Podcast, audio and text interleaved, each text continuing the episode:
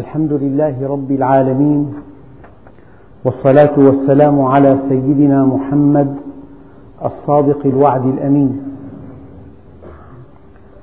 اللهم لا علم لنا إلا ما علمتنا إنك أنت العليم الحكيم. اللهم علمنا ما ينفعنا وانفعنا بما علمتنا وزدنا علما. وأرنا الحق حقا وارزقنا اتباعه. وأرنا الباطل باطلا وارزقنا اجتنابه. واجعلنا ممن يستمعون القول فيتبعون أحسنه. وأدخلنا برحمتك في عبادك الصالحين. وبعد فيا أيها الإخوة الكرام مع الدرس الأول من سورة غافر. بسم الله الرحمن الرحيم. حامين وحميم كما يقول المفسرون الله أعلم بمراده. ويقول بعض المفسرين إنها أوائل أسماء الله الحسنى. ويقول بعضهم الآخر إنها أوائل أسماء رسول الله صلى الله عليه وسلم. ويقول فريق رابع إن القرآن الكريم قد نظم من هذه الأحرف. والأحرف بين أيديكم. فحينما تجلى الله على هذه الأحرف فجعلها كلاما معجزا. كلاما معجزا.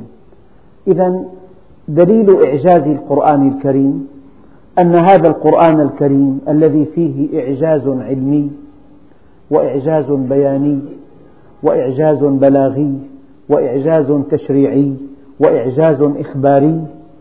إذا قرأت القرآن متدبرا إذا قرأت القرآن متأملا تشعر أنه لا يمكن أن يكون هذا الكلام إلا كلام الله عز وجل. تؤمن أن هذا الكلام كلام الله من خلال إعجاز القرآن الكريم. فهو من حروف بين أيدي البشر وقد تحدى الله البشر جميعا. عن أن يأتوا بمثله. ولو كان بعضهم لبعض ظهيرا. أن يأتوا بسورة منه. على كل هذه التوجيهات الأربعة في تفسير هذه الحروف وردت في تفاسير كثيرة ومرات كثيرة. إما أنك تفوض أمر معناها إلى الله عز وجل وتقول كما قال بعض المفسرين الله أعلم بمراده وإما أن تجتهد وتقول لعلها أوائل أسماء الله الحسنى وإما أن تقول لعلها أوائل أسماء رسول الله صلى الله عليه وسلم حامد ومحمود وإما أن القرآن الكريم من جنس هذه الأحرف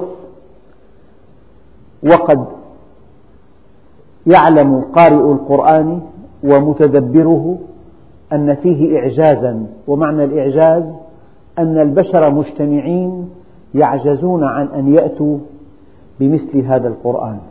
لا من حيث نظمه ولا من حيث ما فيه من تشريعات حكيمة ومن أخبار صادقة ومن إعجاز علمي وإعجاز تربوي وإعجاز تشريعي إلى ما هنالك. تنزيل الكتاب من الله العزيز العليم. يعني هذا القرآن الكريم من عند الله العزيز العليم. كلما قرأت آية من آياته وسورة من سوره يجب أن تستحضر هذه الحقيقة.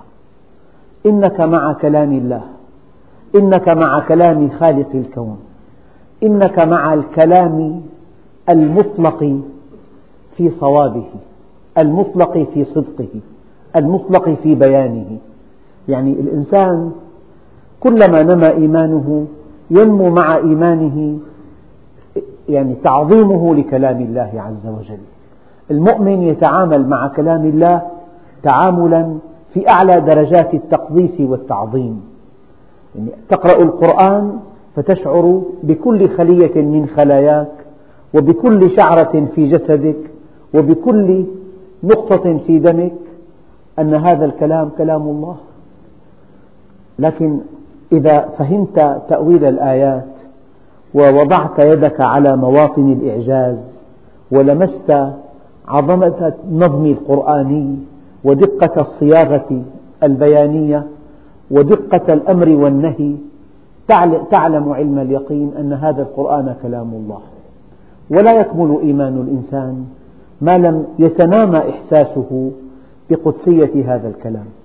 لا, ينمو لا يكون الإنسان مؤمنا ما لم يؤمن أن القرآن الكريم حق من عند الله عز وجل. يعني إذا كان يخطر ببال إنسان أنه في بالقرآن آية لا تصلح لهذا الزمان. هذا نوع من التكذيب.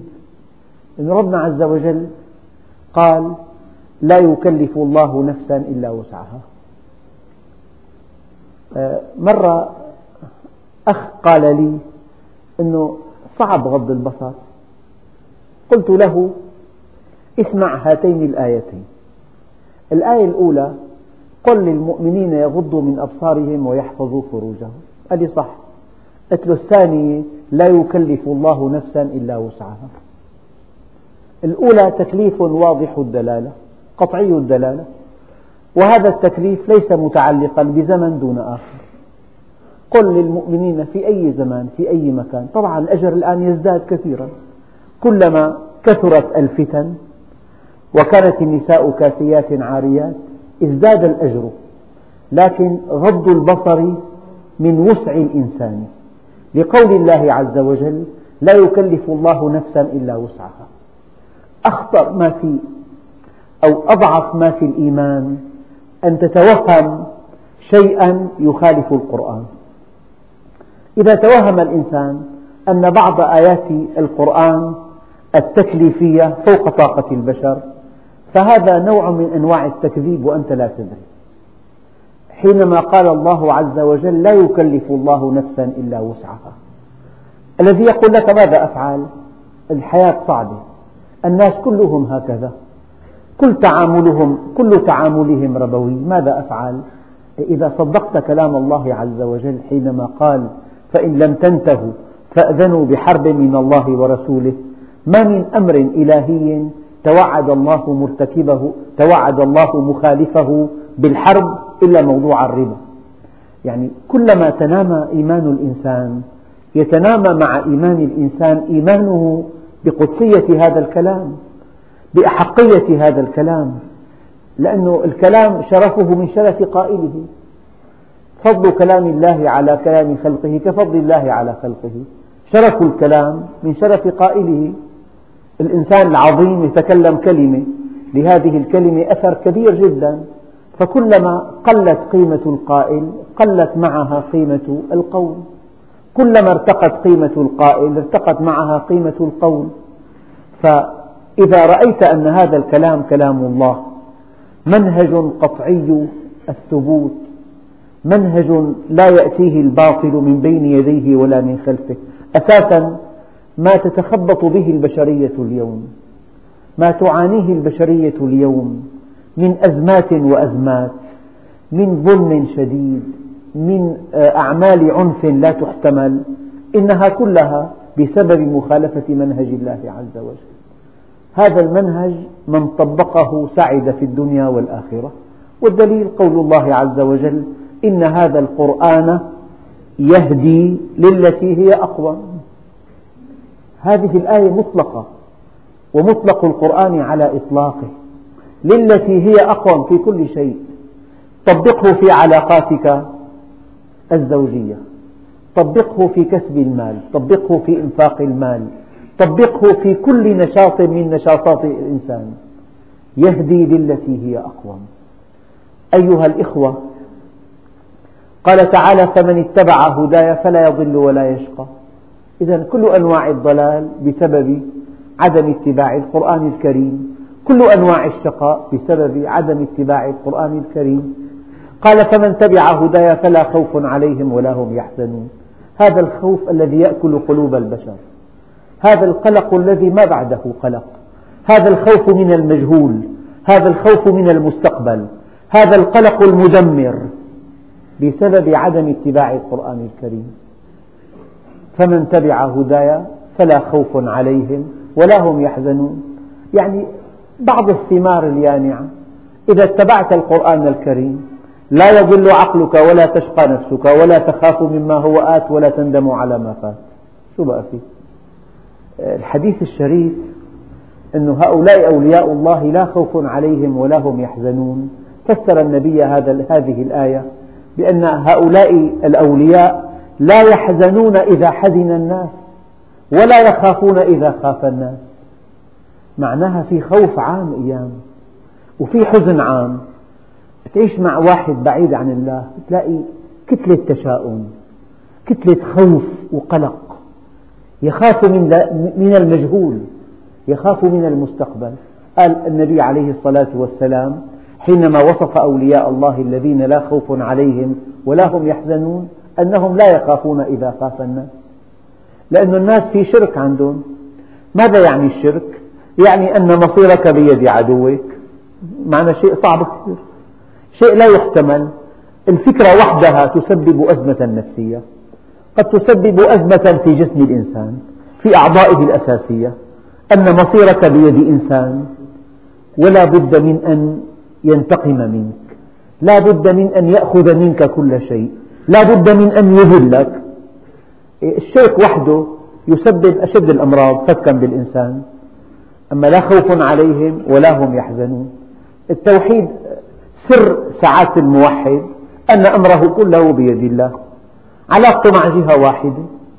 أما علاقة أهل الدنيا مع آلاف الجهات. يعني اعمل لوجه واحد يكفك الوجوه كلها. اعمل لوجه واحد يكفك الوجوه كلها. نعم من شغله ذكري عن مسألتي أعطيته فوق ما أعطي السائلين. من شغله ذكري عن مسألتي. يعني الحقيقة الإيمان الحقيقي. يعني الآن أنا أقول لكم دائما هذه الفكرة. إنسان يقول لك الدكتور فلان شو معنى دكتور؟ يعني بالعرف العالمي بعرف الجامعات. معنى دكتور يعني إنسان بلغ أعلى درجة في العلم تقريبا. لأنه الليسانس أو الإجازة تعني أنه درس كل شيء في هذا العلم. أما الدكتوراه تعني أنه أبدع في هذا العلم. قدم بحثا فريدا. قدم شيئا لم يسبق إليه.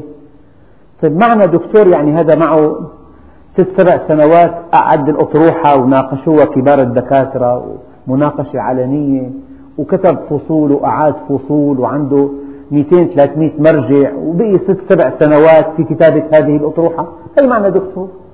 وقبل في ماجستير وقبل في دبلوم وقبل في ليسانس وقبل في ثانوية وقبل في فكلمة دكتور تعني أنه مراحل سنوات طويلة أمضاها هذا الإنسان في طلب العلم. وتجاوز وتخطى عقبات صعبة جدا. وتخطى عقبات صعبة جدا وبلغ درجة عالية من التفوق. طيب كلمة مؤمن شو معنى مؤمن؟ يعني هي أعلى مرتبة في البشرية. مؤمن بربه مؤمن بخالقه. يعني متى آمن؟ ممكن إنسان يعطى لقب دكتور وما درس وما فتح كتابا ولا قرأ رسالة ولا, ولا سهر ليلة. كلام فارغ هذا. فإذا أن فلان مؤمن متى آمنت؟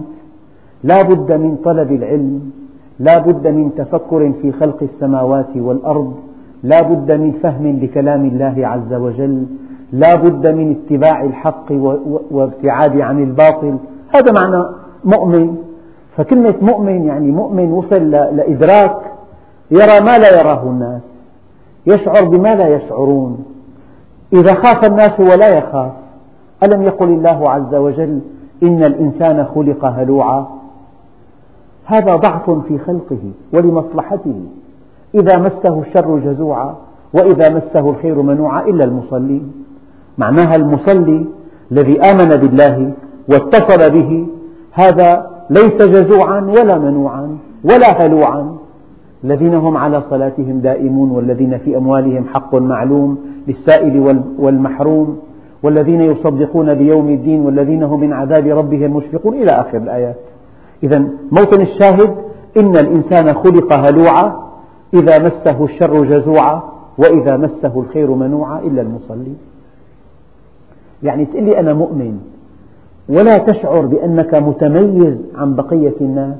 تخاف إذا خافوا وتحزن إذا حزنوا وتفزع إذا فزعوا وتنهار أعصابك إذا انهارت أعصابهم وتشعر بالقهر كما يشعرون وتشعر بالحيف والظلم كما يشعرون وتشعر أنك مقهور وأنه لا أمل في الخلاص وأن المستقبل مظلم كما يخيم على الناس هذا الشعور السوداوي وأنت مؤمن لا ورب الكعبة.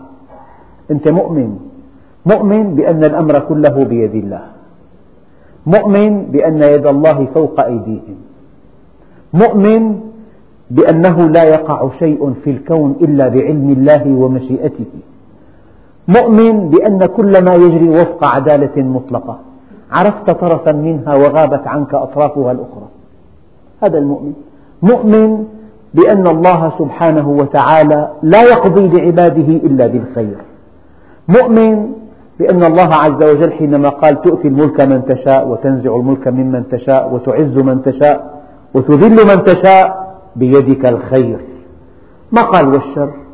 قال بيدك الخير لأن إيتاء الملك ونزع الملك والإعزاز والإذلال خير مطلق. وما كلمة شر إلا مفهوم نسبي مفهوم نسبي. يعني إذا الأب رأى ابنه على مشارف الامتحان يلهو بلعبة وربما ضيع مستقبله أو عامه الدراسي بأكمله. فإذا حطم الأب هذه اللعبة لإدراكه لخطورة هذا الامتحان فهذا تحطيم اللعبة في نظر العقل القاصر شر أما هو في نظر الأب محض خير. فربنا عز وجل بضحي بالأموال بضحي بالممتلكات أحيانا بضحي بحرية الإنسان لك بقيت عشر سنوات. لكن مدرسة كان حينما ضحى حينما سلب الله حرية الإنسان عشر سنوات أدخله مدرسة قاسية لكن مدرسة قاسية لكن خرج إنسانا آخر. فالله عز وجل من أجل أن تؤمن ومن أجل أن ترقى ومن أجل أن تعرف ومن أجل أن تستقيم ومن أجل أن آه، تعرف سر وجودك. ربما يضيع جزء من مالك جزء من حريتك جزء من وقتك. هذه كلها مصائب هدفها صلاح النفس. نعم. إذا تنزيل الكتاب من الله العزيز العليم. يعني هو شعور المؤمن مثل ما قال سيدنا سعد ثلاثة أنا فيهن رجل وفيما سوى ذلك فأنا واحد من الناس. ما سمعت حديثا من رسول الله صلى الله عليه وسلم إلا علمت أنه حق من الله تعالى. اليوم خطر في هيك بجلسة أنه لو فرضنا واحد دخل إلى صف وقد كتب على السبورة غدا الساعة, الساعة الأولى مذاكرة في الرياضيات. يا ترى هالكلام صحيح؟ هذا الخط خط المدرس والله خط الخط جيد وهو يشبه إلى حد كبير خط المدرس. لعله طالب له خط مشابه لخطه كتب هذه.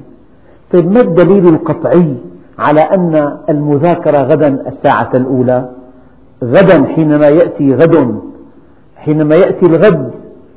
ويدخل أستاذ الرياضيات ويقول للطلاب ضعوا كل شيء في الدرج وافتحوا أوراق المذاكرة تمهيدا لإلقاء الأسئلة. فعل هذا المدرس يؤكد الكلام الذي كتب البارحة. فالقرآن الكريم كلام الله.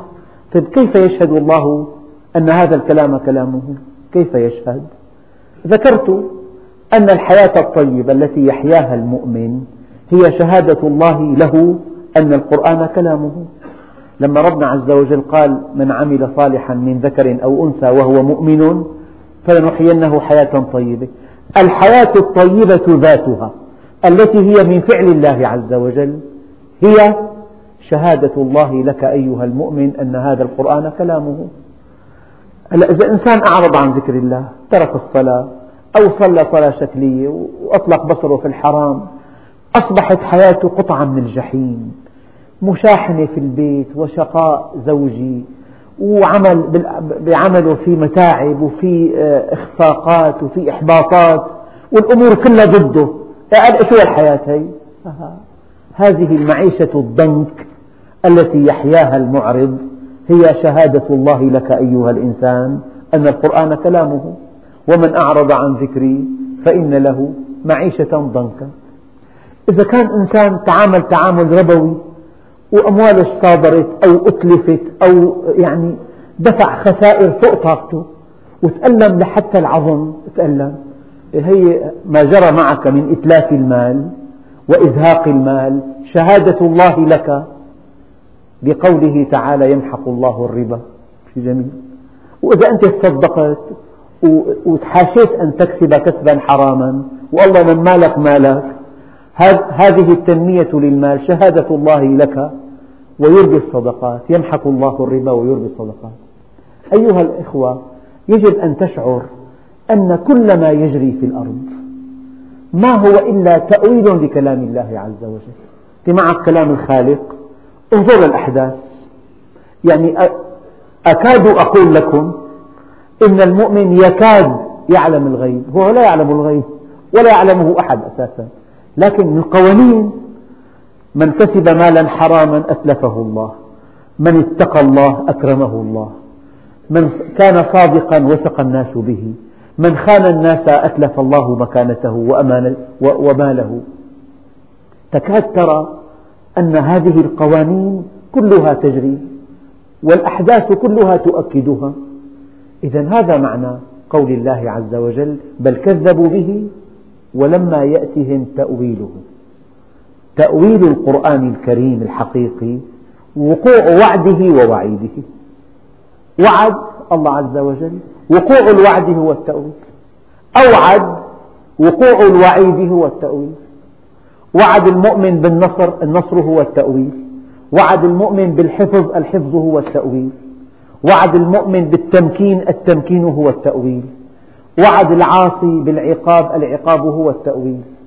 فالتأويل الحقيقي يعني لما المدرس كتب غدا الساعة الأولى مذاكرة في الرياضيات. تأويل هذا الكلام يأتي يوم الغد حينما يدخل المدرس ويقول ضعوا الكتب في الدرج وافتحوا أوراق المذاكرات الآن مذاكرة. حينما تأتي المذاكرة هذا أدق تأويل لها وأدق تصحيح وقطع الشك باليقين. يعني تنزيل الكتاب من الله العزيز العليم. يعني كل واحد منا إذا كان بوظيفة معينة يعني بيجي كتب يعني بيجي كتاب مثلا من من زميله إحالة كتاب من رئيس دائرة يعني بيهتم أكثر. كل ما ارتفع مرسل الكتاب تلاقي فيه اهتمام. لو جاه كتاب موقع بالأخضر من الوزير بيهتم اهتمام فيه يمكن رأسا يترك أعماله كلها ويحاول تنفيذ هذا التوجيه. وإذا وقف أمام عقبة رأسا بيستأذن بفوت بيقول له هيك صار معنا ماذا نفعل؟ التوجيه. لأنه التوقيع بالأخضر كل ما التوقيع صار مستوى أعلى الاهتمام أكثر بصير فأنت يجب أيها المؤمن أن تشعر دائما أن هذا القرآن تنزيل الكتاب من الله العزيز العليم. هذا الكتاب ليس ككل كتاب. كتاب كتاب خالق الكون. طيب الآن من هو العزيز العليم؟ غافر الذنب غافر الذنب. قابل التوب شديد العقاب ذي الطول لا إله إلا هو إليه المصير. أه ورد بكتب التفاسير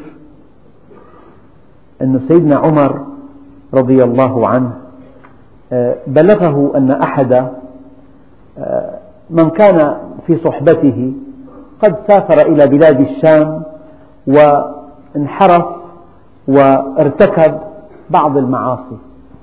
فسيدنا عمر أرسل إليه رسالة قال له نعم روي عن عمر بن الخطاب رضي الله عنه أنه افتقد رجلا ذا بأس شديد. من أهل الشام. فقيل له تتابع في هذا الشراب يعني انغمس في الشراب. فقال عمر لكاتبه اكتب. من عمر إلى فلان. سلام عليك. وأنا أحمد الله إليك. سلام عليك. شارب خمر. يعني الإنسان إذا كان له صديق زلت قدمه ترك الصلاة انحرف ارتاد دور له. شرب الخمر لا ينبغي أن يبتعد عنه. لا ينبغي أن يقول هذا إنسان ضل انتهى. إيه، أنت أين أملك بالله عز وجل؟ انظر إلى هذا الخليفة العظيم عملاق الإسلام. ما قال انتهى؟ أرسل له رسالة. قال له أما بعد من عمر إلى فلان سلام عليك وأنا أحمد الله إليك الذي لا إله إلا هو. بسم الله الرحمن الرحيم. حاميم. تنزيل الكتاب من الله العزيز العليم. غافر الذنب. قابل التوب.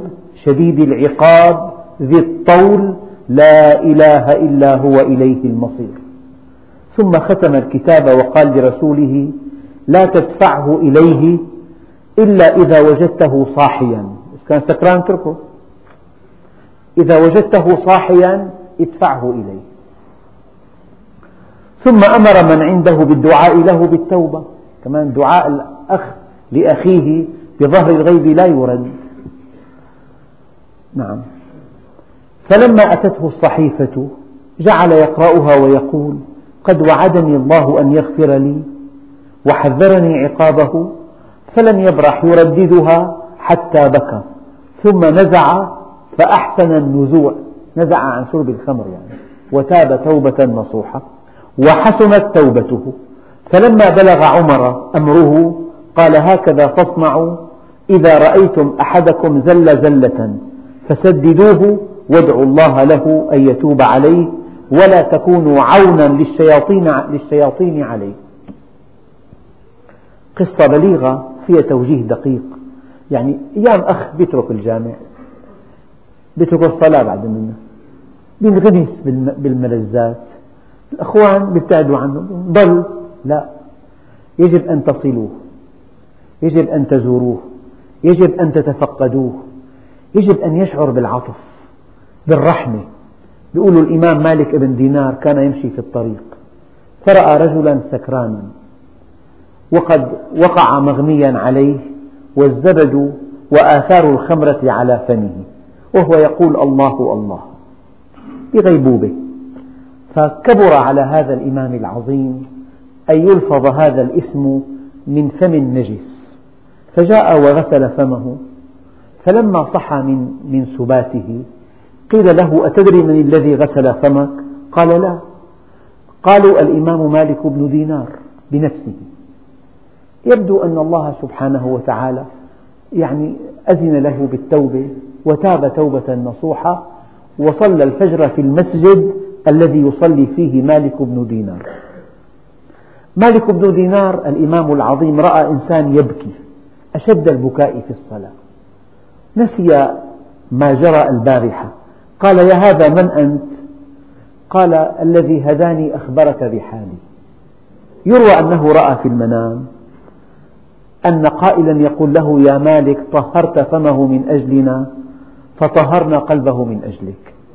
يعني دعوة الأخ لأخيه بظهر الغيب لا ترد. إذا كان لك أخ ضل أو إنسان له ابن ضل دعاء الأب والأم وإخوته له بالهدى هذا الدعاء إذا صدر من قلب مخلص لعل الله سبحانه وتعالى يستجيب ولعل الله سبحانه وتعالى يلين قلب هذا الشارد على كل الإنسان إذا وقع له مع أخ مشكلة أو أخوه زلت قدمه أمام خيارين إما أن يكون عونا للشيطان عليه بشهر بيغتابه بيشمت فيه آه، بينشر الفضيحة بين الملأ جميعا فهذا الذي زلت قدمه يزداد بعدا وانحرافا ومعصية وعنادا. ماذا فعلنا معه؟ كنا, كنا عونا للشيطان عليه. أما إذا تلقفناه بالرحمة وتلقفناه بالصبر وكتمان الأمر وعدم الفضيحة وعدم إذاعة السر وزرناه ووصلناه لعل قلبه يميل ولعله يشعر ما عند المؤمنين من وفاء. فسيدنا عمر هذه, هذه الآيات الأول في سورة غافر جعلها رسالة لصديق له في الشام زلت قدمه. إذا سيدنا عمر جعل هذه الآية جعل هذه الآية آه، موضوعا لرسالة بعثها إلى صديق له في الشام زلت قدمه وانغمس في شرب الخمرة غافر الذنب. يعني أردت لمرة واحدة أن تشعروا بقيمة دقة اللغة العربية في فهم كلام الله عز وجل. ربنا قال غافر الذنب. الذنب قال ذنب الدابة وغيرها معروف. الذنب معروف. يعني الذنب من الذنب. ويعبر به عن المتأخر والرذل من العمل. عمل متأخر في تخلف عمل رذل يعبر عنه بالذنب. يقال هم أذناب القوم يعني الإنسان السخيف والتافه والحقير والمنحط غير الأخلاقي هذا يقال من أذناب القوم. نعم. وفي تعبير حديث أذناب الاستعمار بيقول لك هذا تعبير حديث. نعم. قال تعالى وعبروا عن الذنب وعبروا بالذنب عن الحظ. قال فإن للذين ظلموا ذنوبا مثل ذنوب أصحابهم. وذنب الشيء أي أخذ بذنب, بذنب الشيء. نعم. ويستعمل في كل فعل آه، يعني عاقبته سيئة. كل فعل عاقبته سيئة يقال له ذنب. هنا موطن الشاهد. تعريف الذنب إذن هو الفعل الذي له عاقبة سيئة. رب شهوة رب شهوة ساعة أورثت حزنا طويلا. فأيام الإنسان بزل قدمه بساعة أقل من ساعة بيتحمل آلام بيتحمل أمراض وبيلة أمراض عضالة ما لا شفاء. ألا يا رب شهوة ساعة أورثت حزنا طويلا. فما هو الذنب؟ هو فعل يندم عليه فاعله بعد حين. هو فعل له عواقب وخيمة. هو فعل مرزول محتقر بين الناس. هذا هو الذنب. الخيانة ذنب الكذب ذنب. آه، العدوان على أموال الناس ذنب. العدوان على أعراضهم ذنب. فالذنب هو عمل عاقبته وخيمة. يعني كيف الذنب شيء مسترزل محتقر؟ مؤخرة الشيء عضو تافه لا شأن له فالذنب هو الفعل الذي له عاقبة وخيمة. هذا التعريف اللغوي. يعني إذا الإنسان فعل المنكر الله عز وجل له بالمرصاد. أكل مال حرام الله عز وجل له بالمرصاد. آه، أنفق إنفاق في معصية الله الله عز وجل سيعاقبه. إذا كل عمل عليه تبعة ومسؤولية. كل عمل له عاقبة وخيمة. هو ذنب. أما العمل الطيب ما عاقبته طيبة؟ لو إنسان سلك الطريق الصحيح لو إنسان سلك في حركته اليومية وفق منهج الله عز وجل ما في عنده مشكلة. ما في عنده شيء يخوف. لو أكل مالا حراما لو حلف يمينا كاذبة لو زور وثيقة لو, لو أدلى ببيان كاذب ثم كشف أنه كذب هذه مشكلة كبيرة جدا. لذلك غافر الذنب. يعني الإنسان إذا فعل فعلا له عاقبة وخيمة الله سبحانه وتعالى. هنا يأتي معنى التوبة. التوبة يعني كأنها حبل يتمسك به الغريق كأنها صمام أمان إذا ازدادت الضغوط على الإنسان لئلا ينفجر التوبة جاهزة حبل النجاة إذا غرق الإنسان في ذنوبه. صمام الأمان إذا ضغطت عليه سيئاته. المنهج الصحيح إذا زلت قدمه. فالتوبة تلازم الذنب. يعني الذنب كل بني آدم خطاء. السبب لأن الإنسان الله أودع فيه شهوات. وضع له منهج. إذا تحرك وفق المنهج شهواته قوى محركة تدفعه نحو الأمام. لكن هذه الشهوات لو تحرك من خلالها آه، بخلاف منهج الله عز وجل هناك عواقب وخيمة يعني شهوة النساء. هذه لها قناة نظيفة أو دع سمح الله بها الزواج. هذه الشهوة ليس لها مصرف إلا هذه القناة. هي قناة تلاقي زوجة طاهرة مؤمنة مستقيمة. تسعدك إذا نظرت إليها تحفظك إذا غبت عنها تطيعك إذا أمرتها تنجب لك أطفالا. هم زهرة حياتك. آه، هذه الأسرة تنمو. فإذا بالأطفال قد كبروا أصبحوا عونا لأمهم وأبيهم. جاءك أصهار مؤمنون. شوف أساس المشروع مشروع رحماني. فكل ما ينتج عنه خير وبركة.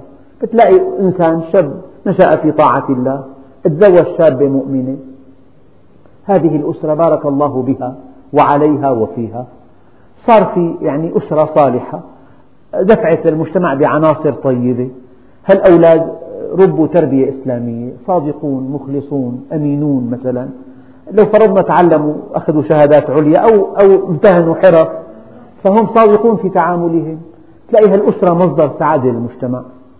طبعا هذه شهوة النساء أفرغت في هذه القناة النظيفة لكن لو انحرفنا نحو أشياء أخرى نحو الزنا نحو ممارسة هذه الشهوة من خلال بعيدا عن الزواج تقع الأمراض اللي عم نسمع عنها أمراض الإيدز ومشاكلها الانحرافات حالات الطلاق الشقاء الزوجي الجرائم هي كلها بسبب خروج الإنسان عن منهج الله فما هو الذنب؟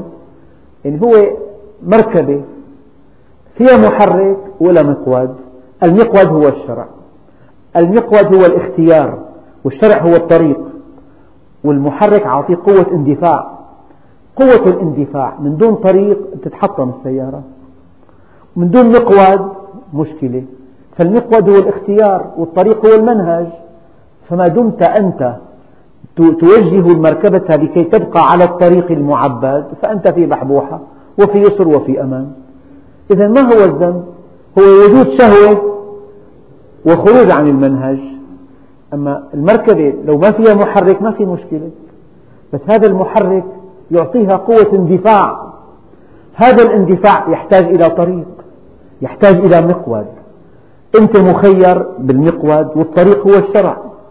فإذا أبقيت المركبة على الطريق المعبد نجوت وسلمت. أما إذا غفلت الغفلة طبعا الغفلة تسبب انحراف المركبة عن الطريق الصحيح.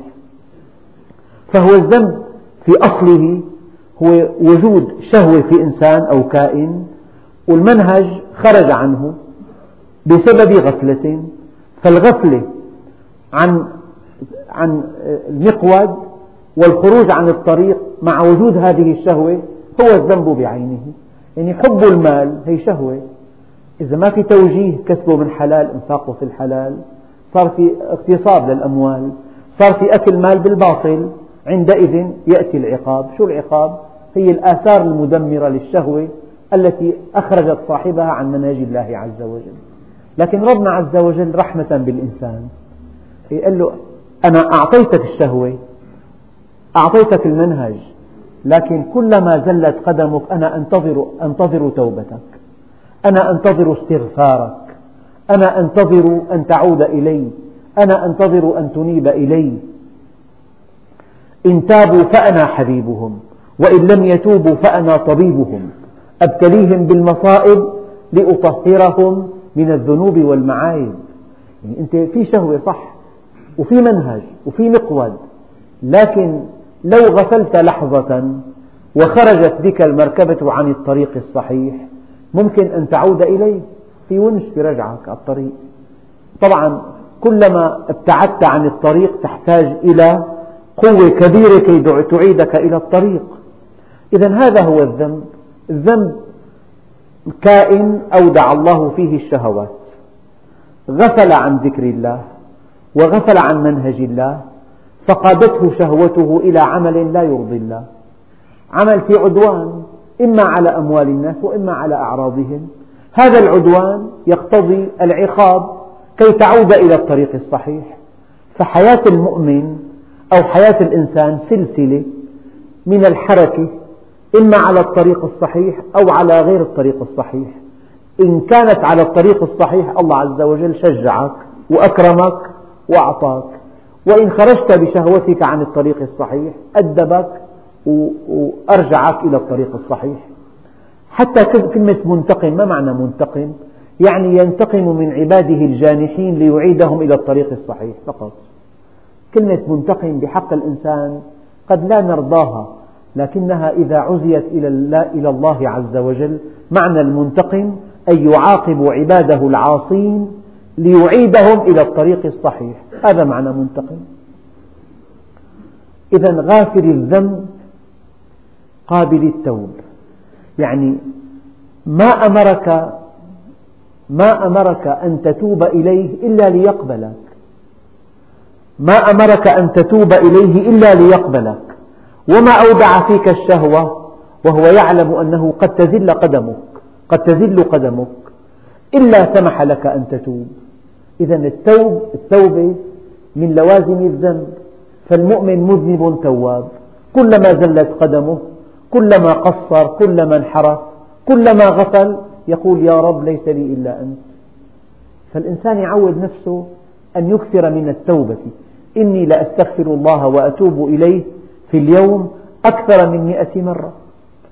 طبعا النبي عليه الصلاة والسلام هو قدوة لنا لكن ذنبه غير ذنوبنا.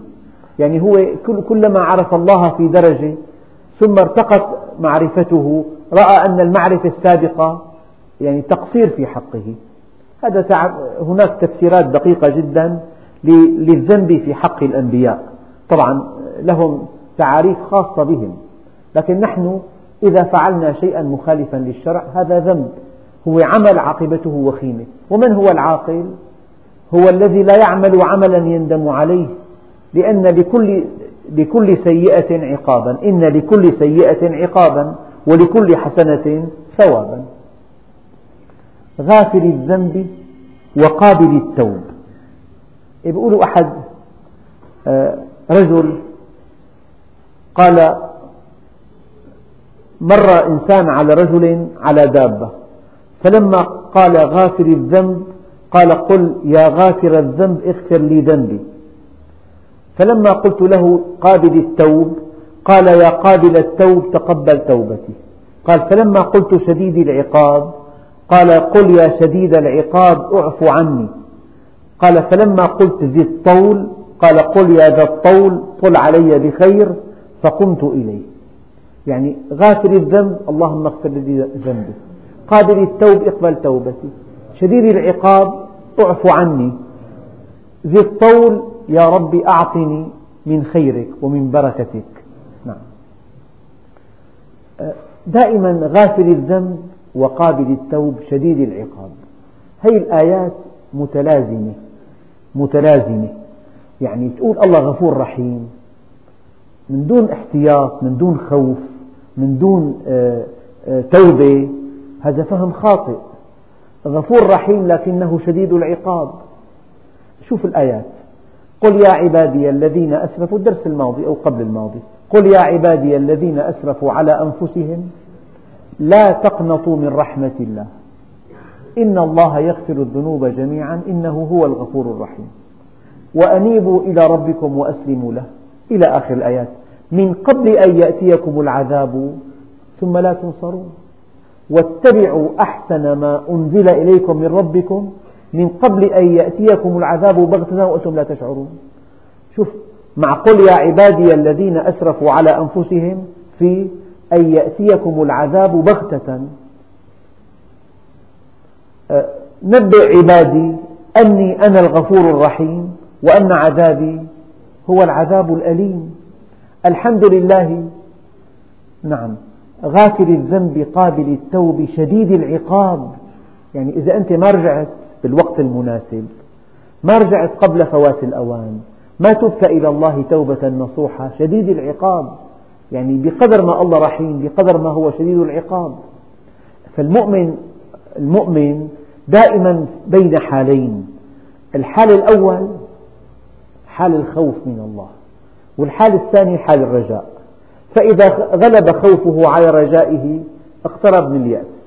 وإذا غلب رجاؤه على خوفه اقترب من الانبساط. الانبساط يعني موقف منحرف في علاقة المؤمن بربه. يعني استاهل أخذ, أخذ حريته ترك الخوف ترك الوجل.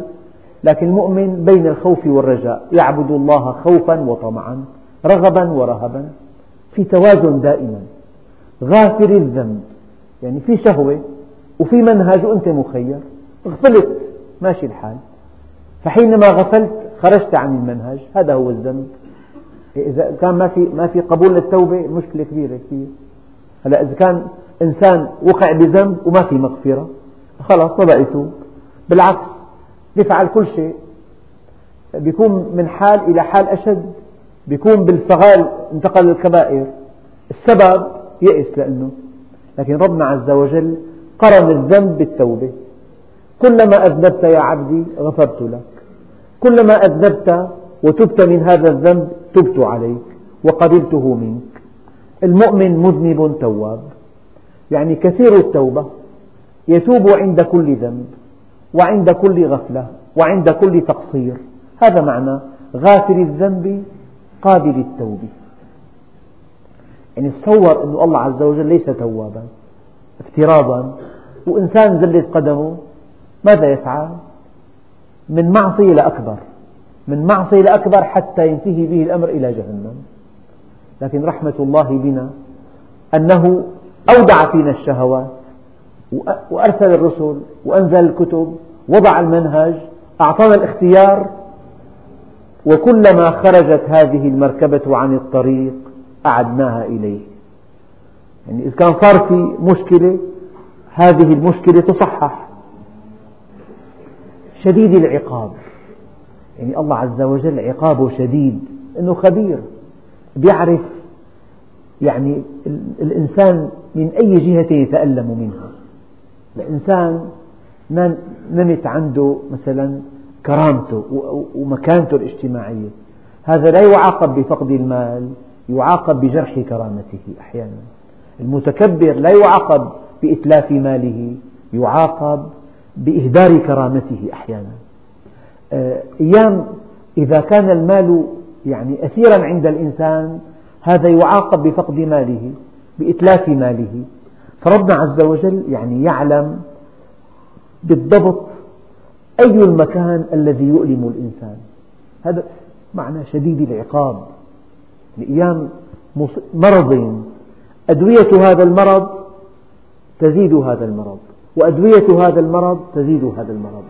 تلاقي آلام شديدة ممنوع عملية البنج ما بيتحمله ما بيتحمله قلبه البنج. فبتلاقي آلام لا تحتمل. فربنا إذا داوى الإنسان مداواته يعني شديدة. يعني بداويه مداواة يرجعه إليه بالتمام والكمال. يعني شديد العقاب. يعني عقابه أليم إذا كان معلم مثلا طالب أساء هيك ضربه ضرب خفيف ما تأثر بيرجع عم يضحك. يعني هذا العقاب الخفيف يجعله يزداد طغيانا. لكن إذا كان تلقى عقاب أليم إلى أن تأثر تأثرا بليغا يعلم أن النظام حق ساعتئذ. فربنا عز وجل إذا عاقب عقابه شديد إن بطش ربك لشديد. يعني جزء من إيمانك خوفك من الله عز وجل. يا الله في عنده أمراض لا تعد ولا تحصى. في عنده أمراض نفسية.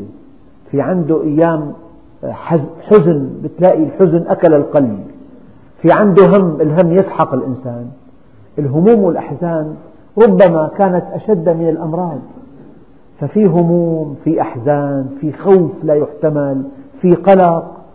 في اختلال اختلال النفس من داخلها الأمراض النفسية في أمراض عضوية في فقر مدقع في إذلال في قهر في تعذيب.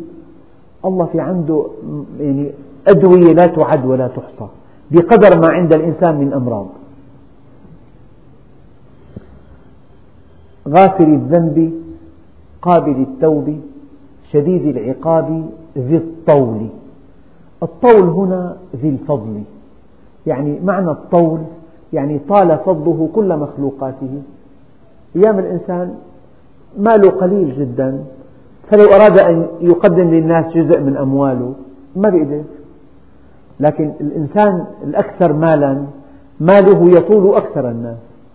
فكلما كثر المال طال معظم الناس. لكن ربنا عز وجل هو الخالق هو الغني فخيره يطول كل الخلق. الإنسان لك والله ما عاد فيه الاعتماد خلاص. الشاغر تعبى مثلا. الميزانية أغلقت. تحس أنه الإنسان محدود. لكن ربنا عز وجل كن فيكون. لو أن أولكم وآخركم وإنسكم وجنكم وقفوا على صعيد واحد وسألني كل واحد منكم مسألته ما نقص ذلك في ملكي إلا كما ينقص المخيط إذا غمس في مياه البحر. ذلك لأن عطائي كلام وأخذي كلام. فمن وجد خيرا فليحمد الله. ومن وجد غير ذلك فلا يلومن إلا نفسه. ذي الطول يعني عطاؤه كبير. يطول كل المخلوقات. أولا. لا إله إلا هو. ما في مسير آخر. ما في إله آخر. الأمر كله بيده. هذا الإيمان. المؤمن لا يرى مع الله أحدا لا يرى موجودا مع الله إطلاقا ما في إلا الله. والله كبير غافر الذنب قابل التوب شديد العقاب ذي الطول. يعني غافر الذنب إذا أذنبت قابل التوب إذا تبت. إذا لم تتب ولم إذا لم تتب إذا أذنبت ولم تتب بيجي شديد العقاب. شوف التلازم. غافر الذنب قابل التوب. هلأ ذنب بلا توبة الثالثة إجت شديد العقاب. طيب أذنبت وتبت ما عاد في عقاب. صار ذي الطول جاءت الخيرات. يعني في أربع حالات. ذنب زائد توبة ذي الطول. ذنب بلا توبة شديد العقاب. فواحد أذنب وما تاب في عقاب. أذنب وتاب في فضل. إذا أذنبت وتبت إلى الله فالفضل العميم والخير الوفير والسعادة التي تملأ القلب. إذا أذنب ولم يتب في عقاب أليم. يعني أنت مخير. قال له عظني ولا تطيل. يعني لا تطول علي أحد الأعراب. قال له قل آمنت بالله ثم استقم. صفا. قال له أريد أخف من ذلك. هي ثقيلة علي. قال له إذا فاستعد للبلاء. اللهم صل شغلة واضحة جدا مثل الشمس. هذا كلام بحكي لنفسي ولكم الآن واحد. بتحب تستقيم؟ أهلا وسهلا. ثقيلة استقامة إلقى بالتعبير العامي. إن ما استقمت إيه، في سلسلة متاعب لا يعلمها إلا الله. بتبدأ بالجسم وبالزوجة وبالأولاد وبالعمل مشكلات بالتجارة بالعمل المهني بالوظيفي. تضربها يمين تجي شمال هون سد وهون سد وهون خطر وهون خطأ. لك تحب تستقيم لمصلحتك ما بتحب تفضل إلها تحمل متاعب الحياة. يأذن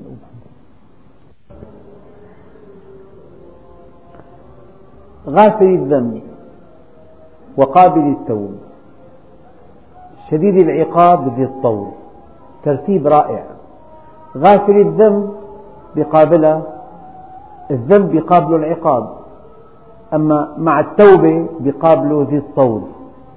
يعني إن أذنبت ولم تتب شديد العقاب, شديد العقاب. إن أذنبت وتبت إلى الله عز وجل ذي الطول بعدين لا إله إلا هو. يعني أنت لما لا تتوب؟ خايف من مين؟ ما في إلا الله. إذا الإنسان مقيم على معصية وخايف من جهة أن يغضبها معناها مشرك. ما في إلا الله عز وجل. يعني أنت ما الذي يمنعك من أن تتوب؟ هل تخاف أحدا مما سوى الله؟ لا إله إلا هو. العلاقة, العلاقة كلها معه. أمرك كله بيده. أساسا ما أمرك أن تعبده إلا بعد أن طمأنك أن الأمر كله بيده. بيده مقاليد السماوات والأرض. بيده, بيده الأمر كله. له الخلق والأمر. خالق كل شيء وهو على كل شيء وكيل. في السماء إله وفي الأرض إله.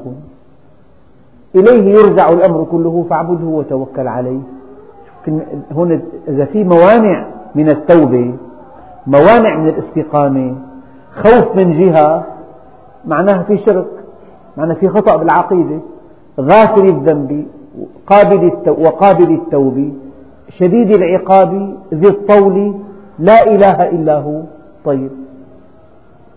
لو فرضنا أن إنسان أجبر على معصية. طيب ماذا بعد الموت؟ في حياة أبدية المصير إليه. الدنيا دار, دار ابتلاء لكن الآخرة دار جزاء. فالمصير إليه مو مشكلة إذا. حتى لو إنسان يعني فقد حياته من أجل طاعة الله عز وجل هو الرابح. لأنه إليه المصير. لو أن الإنسان ضحى بحياته من أجل طاعة الله عز وجل ودخل الجنة هو الرابح الأكبر. قال إليه المصير. يعني هي آية على إيجازها بليغة جدا. تنزيل الكتاب من الله العزيز العليم غافر الذنب قابل التوب وقابل التوب شديد العقاب ذي الطول. لا إله إلا هو إليه المصير. غافر الذنب وقابل التوب. معها. يعني لما أودع فيك الشهوات علم أنه قد تزل قدمه قد تزل قدمه. إذا أمرك بالتوبة. بقي علينا في الدرس القادم إن شاء الله تعالى ما يجادل في آيات الله إلا الذين كفروا فلا يغررك تقلبهم في البلاد. والحمد لله رب العالمين.